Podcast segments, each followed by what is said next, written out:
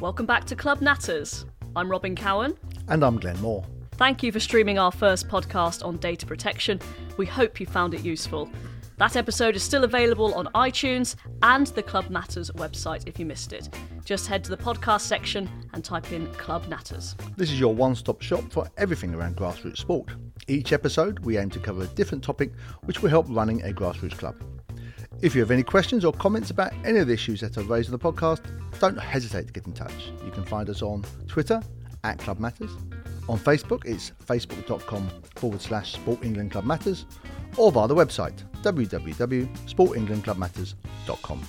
In the coming months, we'll be focusing on funding, gift aid, and sponsorship. But as Volunteer Week is approaching soon, we're going to discuss just that during this episode volunteering. Our special guest this week, Kristen Stevenson, will help guide us through the key issues of volunteering, what it entails, what impact it can make, and most importantly, how you can get involved and get others to help you. We'll have our regular feature Club Matters Meets. This time we're chatting with ex England and Warwickshire cricketer Ian Bell. We'll also hear from another thriving grassroots sports club in Deer Park Archers. And to finish, we'll answer your questions. If you have played sport at any level, you will almost certainly have been helped by a volunteer at some stage. There is also a high chance you will have been involved as a volunteer yourself in some capacity. Research by Sport England found that nearly 15% of England's over 16 population, that's one in every seven adults, have volunteered at least twice in the last year to support sport and physical activity. That includes running committees, refereeing, coaching, doing the admin, providing transport, even cooking up a few bacon butties, or serving behind the bar. Put simply, Without volunteers, the majority of sports played in England would not take place. Even at the elite and professional level, volunteers are either directly involved, think of all those games makers at the London Olympics, or contributed to the development of the athletes performing. Glenn, you've played sports your whole life. You must have first hand experience of the benefits of volunteers. Well, I played football, cricket, and hockey as a teenager, and there were always adults there helping out with organising teams and practice and doing the various things around the club.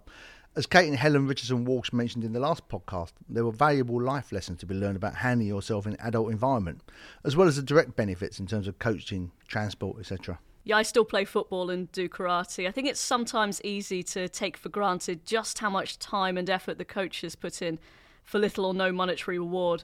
My team's football coach Dan plans the sessions in his own time with the aim of teaching us something new, as well as making it fun. That's not an easy thing to do, especially when you're coaching people of different ages and different abilities. Yeah, I've seen it from the other side as well. I mean, I'm very conscious that I'm a role model to the kids I coach, just in the way I deal with referees and, and parents or issues between players. Volunteering can be good for the volunteer.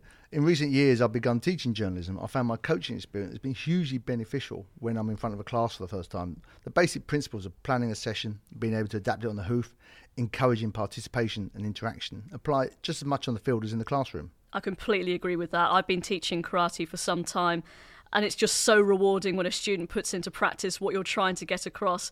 And I think it's hard to measure just how much volunteering has helped me in my career in broadcasting and in general day to day life. It teaches you how to communicate with all sorts of different people of different ages and backgrounds. And I'm really not sure anything other than volunteering can teach you how to do that more effectively.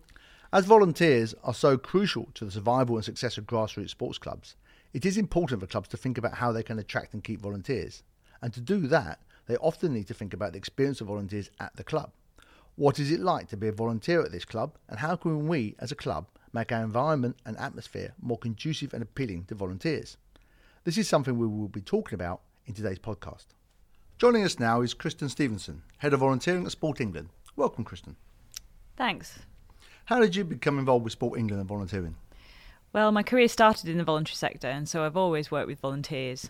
For example, I started um, with my first job at a local Age UK working with older people, and volunteers supported everything that we did. And in that role, I took on um, overseeing the volunteering in the organisation, so the whole volunteer journey from recruitment to ongoing support. But I've always been passionate about sport, so the role at Sport England really appealed to me. And I was really excited by the ambition that Sport England has to get more people involved in volunteering, but also to reach out and get new people interested in volunteering in sport. I mean, in my experience, you can never have enough volunteers. And that's not an isolated example. At Kent Sport were in touch with us. They said our club survey revealed 88% of clubs use volunteers from within the club, 55% use parents specifically, Just 5% of clubs use external volunteers, people not involved in the club like that. Um, Kent Sport added 51% of clubs say they want help recruiting volunteers. How can clubs access other volunteers? Well, I think firstly, it's important that the club is welcoming and you create that welcoming, open environment. Um, so, creating an atmosphere and environment that feels welcoming to new volunteers is really important. Making sure your club is visible out there in the local community can help you to attract people who aren't already engaged with the club. Um, so, making sure that you have information about volunteering that's visible, so on your website, using social media, but actually connecting with other organisations in your local area as well. So, local organisations like volunteer centres, county sports partnerships, schools, colleges, or maybe even local businesses might have people who are interested in volunteering with the club and have really important skills to offer. Um, so, you potentially thinking about how you can reach out um, beyond just that word of mouth recruitment from people connected with the club. Before you joined us, we were discussing the importance of volunteers in sports provision. It seems without them, a lot of community sport just wouldn't happen. Would it be fair to say that's the case? Absolutely. Um, sports volunteers are absolutely vital for community sport. Um, they make sport and physical activity happen. One volunteer can enable about eight participants to take part but they also play a really important role in shaping the experience of participants and the experience of sport. So it's often the volunteers that really make the difference at those big events, give them that really unique feel. At a local sports club level, it's the volunteers that are doing the coaching, it's the volunteers that are doing the, the back office stuff that really just helps keep the club running. They're absolutely essential, but they can also create that welcoming social environment that we know clubs provide too. Sport England's own research suggests that there's not that many young people who volunteer. They're normally receiving the help. Um, my son is currently volunteering with a local community organisation as part of his Duke of Edinburgh Award scheme, which I suspect a lot of clubs aren't aware of that the kids have to find somewhere to volunteer. Might that be a way to encourage younger volunteers, maybe linking with schools who tend to run the DofE schemes? Yeah, definitely. Working with schools and colleges can be a great way to reach young people and encourage them to volunteer with your club. Um, but it doesn't necessarily have to be with the Duke of Edinburgh scheme. It could also be through other college courses that people are um, part of, where they need to build their skills, their experience, their CV. Volunteering can be a really good way to develop um, develop your skills um, and help you move on to that next step in your career or your education. And for young people, that can be a really important driver. And I guess it looks good on a CV as well. Absolutely. Schools, colleges, universities, and employers are often looking for volunteering experience now as a way to demonstrate what skills you have. So once you've found these volunteers, what can clubs do to encourage them to stick at it? Well, that's a really good question because the, the, hard work isn't done once you've got volunteers in the club. Um, I think, firstly, don't lose the fun. Um, once volunteers are in place in roles, it can be easy for their roles and responsibilities to develop, especially for those really important superstar volunteers that take on lots of different roles in the club. It's really important to kind of ensure that they still find their role fun you know people are choosing to give their time to volunteer with the club so you need to make it fun and enjoyable and exciting. So so remember that fun factor. Um, if it starts to feel like a chore it could turn people off. Um, related to that i think you can think about making it social as well. Um, people really like the fact that through volunteering they can meet people they wouldn't usually socialise with. It helps them get to know their local community um, and often it's the friendships and the kind of camaraderie that you build through volunteering that keeps people there and keeps people sticking at it. Um, I think you also need to understand that people's motivations and their lives might change. So you need to be a bit flexible too. So if a role does become too demanding for them, think about how you might flex and change that role. So how might you let someone reduce their commitment um, so that it's more manageable and it fits in people's lifestyles. I think that's one of the most important things I learned as a volunteer manager. Volunteering doesn't happen in a bubble, it needs to fit in with people's lives. Well, what about training? I mean, it's easy to assume when someone turns up to help out your club that, that they will know what to do. But in many cases, they won't have done it before, or they might have been at a different club that do it differently. Absolutely. Training can be a really important part of making sure that volunteers feel confident in their role um, and they have the practical know how to do it well too. So think about how you can offer training that will give them the practical know how and the confidence. Um, think about how you offer that flexibility as well. Often people are doing training alongside a job or caring responsibilities, they might have kids at school. So think about different approaches to training um, to offer that flexibility, maybe training in the evenings, um, on the job training perhaps buddying someone up with a more experienced volunteer they can learn from, or thinking about online and how that might help. Um, and make sure it's going to leave them informed enough to do their volunteering, but don't feel like you have to cover everything in one go because that could feel quite overwhelming. Speaking of training, child protection is a really high profile issue in sport at the moment. Are there regulations clubs should be aware of regarding training and overseeing volunteers in this area, or just simple good practice guidelines? A really important area for clubs to consider. Um, it's really important to make sure that both participants and volunteers are part of a safe environment within a club. And so, thinking about safeguarding and child protection in relation to overseeing volunteers and volunteer management is, is equally as important. Um, there's lots of support and guidance out there, so clubs aren't alone in this. It can feel like a very scary topic because it's important to get it right. Um, so there's lots of guidance on there um, on Club Matters around um, safeguarding and child protection essentially there's some key things that clubs need to think about. Um, so volunteers should be made aware of the safeguarding policies in place um, and should know who the welfare officer is as part of their induction and training. So right from the very start of that volunteer's involvement, they should be see and understand what the processes are around safeguarding. And it's generally good practice for clubs to have a lead for safeguarding and welfare, so a dedicated welfare officer, for example. Um, and for clubs to make sure that they've undertaken relevant training. So that welfare officer, for example, cannot access training organised by national governing bodies for the sport that they're part of. And often local authorities and county sports partnerships offer that training too. So it's really important to really factor in volunteering as part of that safeguarding and approach to welfare within the club and make sure volunteers are aware of those processes. Talking before we came on, you mentioned you did the London Marathon. I imagine that's something that requires a huge amount of volunteers in terms of directing you to places, handing out the water and those sort of things. And even small running races, whenever I see them in the street, there's always people with flags or making sure you don't run in the wrong direction. Absolutely. Um, I mean, the marathon it's a it's a huge event, and couldn't run without a huge number of volunteers. Um, and they're involved from every aspect of the day, from, as you say, getting people ready in the right starting pen, making sure people had water on such a hot day, um, standing on the sidelines, handing out water to runners, um, providing that support. But certainly, um, in smaller events that I've seen, it's been the volunteers that have really made the day for me. Whether it's helping out with refreshments at the end or just making you feel calm and collected at the start, they really make the experience for me. People tend to think of the benefits volunteers can bring to others. Me and Glenn have been talking about what we've got out of volunteering. What benefits do you think the volunteers can gain from the experience? Well, at Sporting, England, we talk about the dual benefit of volunteering. So it's absolutely about the benefit that volunteers get from taking part, as well as the participants that they help get active.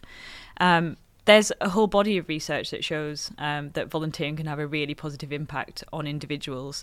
Um, data from our Active Lives survey and other research shows that volunteering in sport, in particular, can have a really positive impact on mental well-being, on individual development, so development of skills and experience, um, but also social and community development. So there's an impact on the community. So, for example, people who volunteer in sport are more likely to, to report higher levels of social trust because it enables them to feel connected to their community and their surroundings. There's also been other research that shows that people who volunteer in sport are actually happier, so more likely to report higher levels of happiness. So volunteering in sport is not just good for grassroots sports and for sports clubs, it's good for everyone and potentially good for society too. So just to wrap things up, what five things would you recommend clubs think about to help offer people as good a volunteer experience as possible? Well, they should think about recruiting um, beyond just the club, so reaching out into the community to bring in new volunteers and new ideas.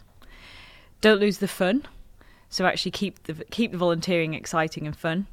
Be flexible to allow people to fit volunteering in around their lifestyles.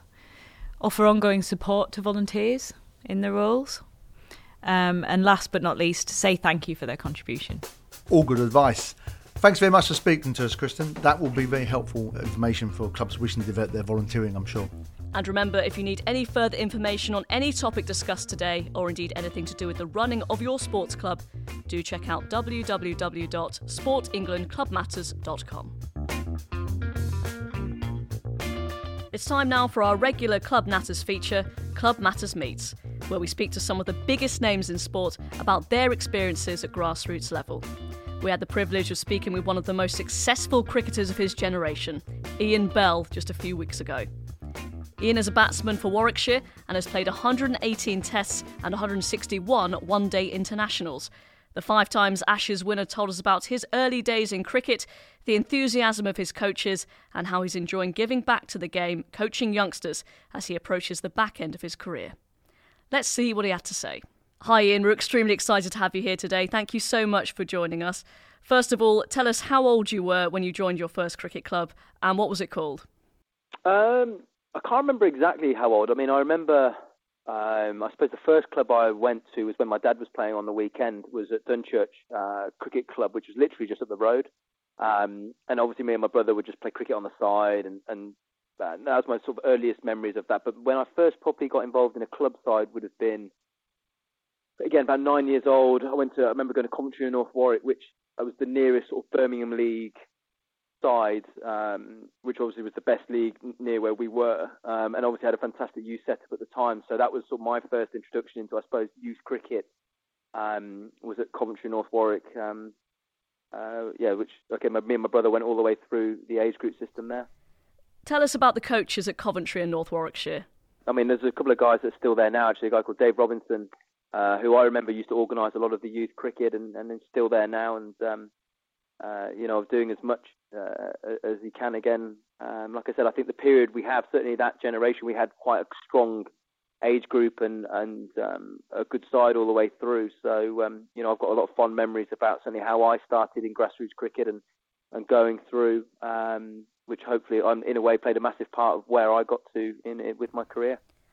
How important do you think it is to have people like Dave to give up their time and help bring through these young athletes?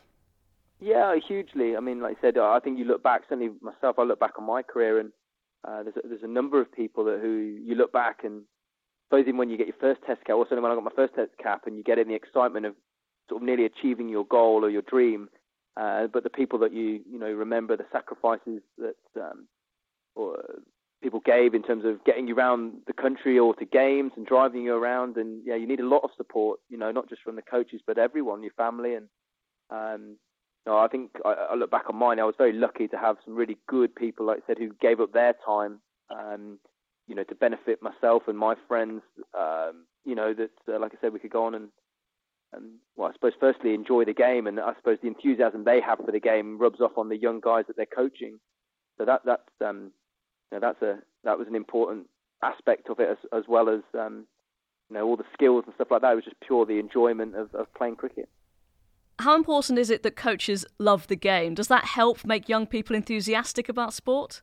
Yeah, I think that's what I think a lot of it is. I mean, I think um, you know, there's obviously getting into, I suppose, professional route. Um, but when you look right back at the start, uh, you want as many kids playing cricket. I mean, certainly we want as many kids playing cricket and having fun and enjoying it. And like I said, for me, I look back as well. I met a lot of good people through cricket, and that was, you know, um, not just about how good you are, but you know, it's it's a, it's a game that should be enjoyed. And like I said, you go out there as a team, and um, there's a lot of things that you learn through cricket that you can add into other parts of your life as well. What are your favourite memories of playing when you were younger? I mean, again, I think we were just very lucky. You know, we got to play, like I said, again as an under 11s, we got to play on the main ground. You know, often in the morning before a big Premier League game, or we, um, like I said, I just remember I suppose the opportunity really that we got to go out there and bat and bowl and do as much as you could. Um, you know that was that was really I suppose part of it, and um, you know I can still visage sort of how we used to play and, and the, the 16 over games and used to bat four overs in a pair and also bowl a couple of. So I can remember right back from the start how it was. And I suppose the, the, the way it was just organised, that everyone got to got their part to play in the game, and um, like I said, it was really enjoyable. Like I said, I think um, I suppose of two parts of it. I was lucky in the era era I grew up. Uh, well, so I grew up with my, with my cricket. Warwickshire were a very successful county at the time, and we had you know, the likes of Allan Donald and Brian Lara uh, that were there as overseas players. So to go and watch them was something again for me at that age. Uh, sort of captured my imagination, and like I said, Warwickshire. I think they did the treble in '93 or four, and the double as well. So that kind of stuff, alongside of having a good environment to play at Coventry North Warwick, I think really was the start of why I loved the game and why I wanted to go on and and, and play cricket for a living. Is volunteering your time and coaching kids something that you really enjoy doing? Well, I mean, it's yeah, it's quite funny in a way because I've actually just become an ambassador actually for a coaching company uh, called Complete Cricket in Solihull, and I've obviously do a lot of work now with those guys. And again, it's actually been really refreshing, really enjoyable to actually start um, doing a bit more of that with you know kids with all different um, abilities and and actually seeing how much fun it was actually when you were a kid. And actually, sometimes when in, in the professional game and it's your job, you sort of nearly lose the sight of why you played the game in the first place. And actually, having now gone back into uh, and then doing some work with these guys and and actually doing some coaching sessions with kids from you know early, you know all, all different age groups and abilities, and actually why they're there, they actually love the game and they love uh, uh, you know playing cricket. So I think it sort of actually has been a little bit refreshing for me to start doing a bit more of this now that I'm the back end of my career, um, and something hopefully I'll continue working with these guys for uh, for years to come, and um, and hopefully along the way, uh, you know, there will be some kids that come through this that setup that will go on and play for Warwickshire in England like I did. Do you have any messages that you'd like to give to the volunteers who help all the sports clubs up and down the country? I, I, well, I think the time that people give. I mean, you, I'd imagine every professional player right to the top. With you know, with Joe Root at the minute as England captain, I don't think you're going to get there without people giving their time and um, and helping young guys. Because I mean, again, being a parent now as well, you're only limited to the amount of time you have as well. So you need, um, you know, volunteers and, and, and everyone helping. But um, I suppose it's the love of the game. To I, suppose you, if you can get young guys and girls early that, you know, I think that's where you really start to love the game. And I think a coach has a massive part to play in how the enthusiasm and what, um, you know, and, and the message they get across. And um, uh, yeah, so the, the the more and the hopefully it continues and it's you know it keeps going strong. I just from my own experience, like I said, I think I was very lucky to be at the right place at the right time. I said with some really good people, um, which there's no doubt that it sort of captured my imagination and why I wanted to, to, to play the game and, and love the game of cricket, really. Thank you very much, Ian Bell, for joining us this month, and we wish you the best of luck with Warwickshire this season. I've been lucky enough to cover cricket over the years, and if Ian Bell can teach a few youngsters how to play the cover drive the way he does, that will be quite a legacy to pass on. From Warwickshire to Gloucestershire and switching from cricket to archery. We're now here from Deer Park Archers and the benefits of clubs being affiliated to Clubmark. Clubmark is Sport England's national accreditation scheme for high quality community sports clubs. Three members of this thriving club, have a look at their website to see just how active it is, we'll talk about how Clubmark has helped them. Roger Crang, the Club Development Officer, Alison Pine, the Inclusion Officer, and Dan Gill, the Senior Head Coach. The fourth voice you will hear is Deborah Potts, the CEO of Active Gloucestershire, which is involved in accrediting clubs.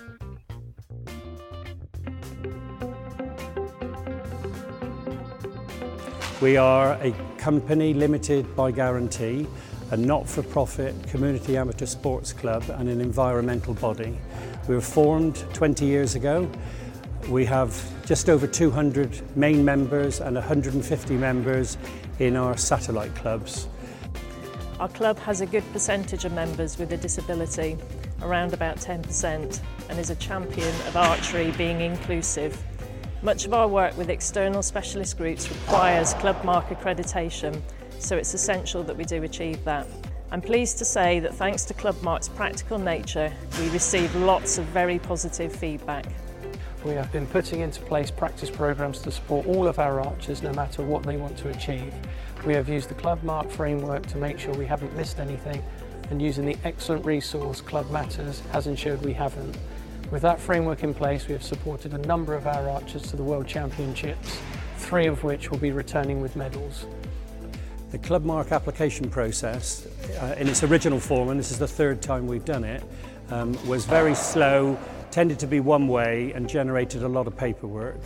The current system is much more flexible, very comprehensive, a lot of support mechanisms are provided by Club Matters and the assessor that's allocated So we're an accredited awarding body for the county. Um, so we worked really closely with Deer Park Archers to support and guide them through the process and ultimately to assess them to say they'd got the award. So that meant working closely with them to look at where they were at and in their case they were doing really well. And there were a few areas that we supported them with in terms of things like safeguarding, governance, um, and then we re-looked at the stuff that they resubmitted and we were very, very happy to award them the Club Mark. The impact since we've achieved Club Mark accreditation uh, has been that we've identified a number of areas that we need to develop. We've got a much clearer development plan, particularly in the area of safeguarding, where as a result of the actions that were identified, we've actually applied for and gained a grant to do additional training on the safeguarding front. My advice to clubs that are going through the Club Mark reaccreditation process would be very much engage the, the committee, as many members as you can, make it a team effort. Welcome back to the final part of Club Natters. In this regular section, we ask you, our listeners, to help out a fellow club. In episode 1, Nottingham Scorpions, an Australian rules team, asked for advice on promoting minority sports. We had a fantastic response from our listeners, with the advice from Paul Davis Fencing Academy particularly standing out to us. They have found the best ways to promote their club have been by having passionate leaders. Passion is infectious. inclusivity. Everyone is welcome. Individuality. Allow the participants to choose the direction they want to take the sport. Organic growth. Have a sustainable business plan. Structure. Have a strong, well managed structure with clear values. And create the right team. To grow, you can't do it all yourself. Involve others and ensure you all share the same vision. Thanks to all those clubs that sent in their tips. We need your help again. Helen Barbell Olympic Weightlifting Club asked, What do you think the three biggest challenges are that small clubs face, and what are quick and simple solutions to these? We look forward to getting an abundance of great tips and recommendations from you, and we'll share them in next month's podcast. That brings us to the end of this episode of Club Natters. Thank you for listening, and we hope you enjoyed it. Our thanks also to Ian Bell for sparing the time to speak with us, and to Kristen Stevenson for providing us with all the key information on volunteering. And thank you to those of you who've sent in your questions. Keep them coming. Next month, we'll be looking at the key issue for many clubs fundraising. No matter how many good ideas you have, you need resources to implement them, whether it be for equipment, venue hire, publicity, volunteer training, and a myriad other things. We will look at how you can increase income, including sponsorship and gift aid. Remember, you can contact us on Twitter at Club Matters, on Facebook, that's facebook.com forward slash Sport England Club Matters, or www.sportenglandclubmatters.com. From me, Glenn Moore, And from me, Robin Cowan. thanks for listening.